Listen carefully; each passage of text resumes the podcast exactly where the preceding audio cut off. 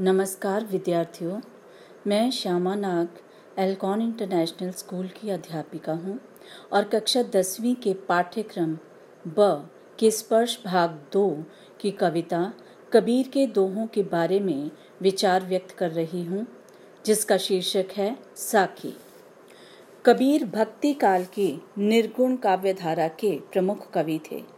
वे निर्गुण कवि थे, अर्थात ईश्वर के अस्तित्व को तो मानते थे परंतु उसके रंग रूप आकार को नहीं मानते थे। अपने दोहों में इन्होंने शाश्वत मूल्यों को प्रतिपादित किया है। आलोचकों ने इनकी कविता की भाषा को सुधुकड़ी भाषा, पंचमेल भाषा या खिचड़ी भाषा का नाम दिया है। इनके दोहों में अनुप्रास, पुनरुक्ति और उपमा अलंकार अधिकतर मात्रा में पाए जाते हैं। साखी का अर्थ है साक्षी, अर्थात आँखों से देखा हुआ। जो उन्होंने आँखों से देखा हाल, वही उसको सरल शब्दों में व्यक्त कर दिया। उनकी प्रथम साखी है, ऐसी वाणी बोलिए, मन का आपा खोए, अपना तन शीतल करे, औरन को सुख होए। अर्थात हमें दूसरों के साथ मधुर वाणी में बातचीत करनी चाहिए। इससे स्वयं को भी अच्छा लगता है और सुनने वाले को भी सुख मिलता है। अर्थात कबीर ने जीवन में मधुर वचन बोलने पर बल दिया है। उनकी दूसरी साखी, कस्तूरी कुंडली बसे मृग ढूंढे बनमाही। ऐसी घटी घटी राम है, दुनिया देखे नाही।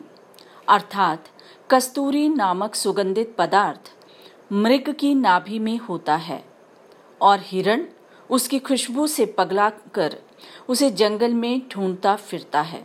उसे ये एहसास ही नहीं है कि वह कस्तूरी तो उसके अंदर ही विद्यमान है। ऐसी ही दशा मनुष्य की भी है। ईश्वर उसके अंदर, बाहर, हर स्थान पर विद्यमान होते हैं, परंतु वह उसे मंदिर, मस्जिद, गुरुद्वारे, चर्च में ढूंढता फिरता है। कबीर की अगली साखी है जब मैं था तब हरी नहीं, अब हरी है मैं नाही। सब अंधियारा मिट गया जब दीपक देखा माही। अर्थात, जब मनुष्य के अंदर अहंकार होता है, तब उसे ईश्वर का एहसास नहीं होता।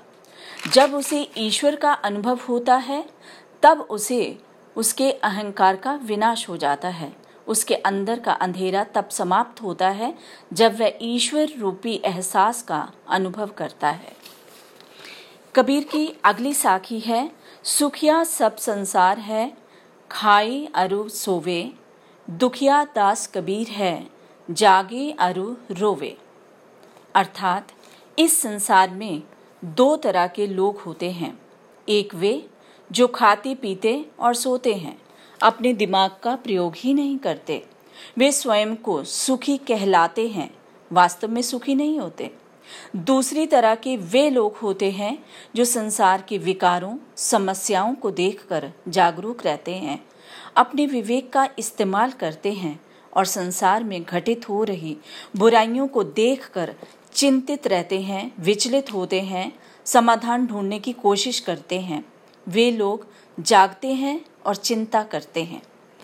कबीर की अगली साखी है विरह भुवंगम तन बसे, मंत्र न लागे कोय राम वियोगी ना जीवे जीवे तो बौरा होए।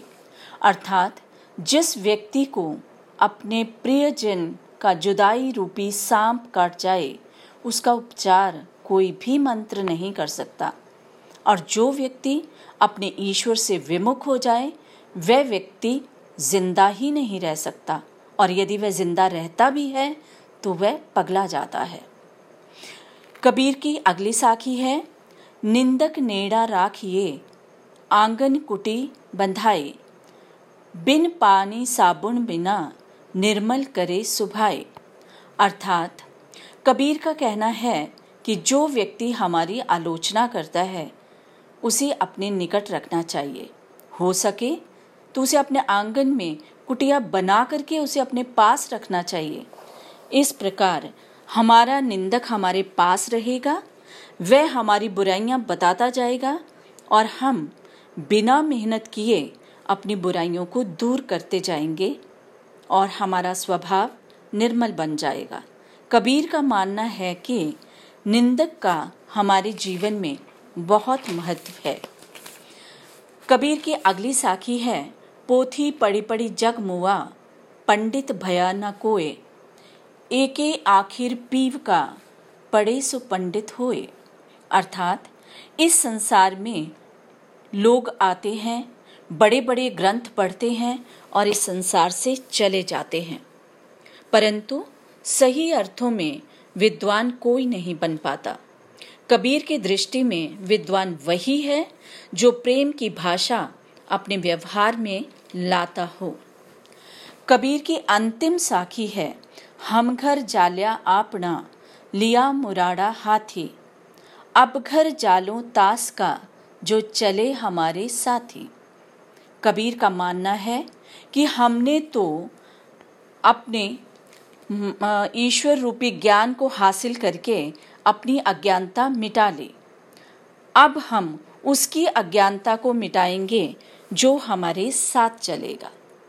इस प्रकार हम देखते हैं कि कबीर ने अपनी साखियों में प्रेम, नीति और गहन तथ्यों को बड़ी सरल, सहज भाषा में स्पष्ट किया है। धन्यवाद।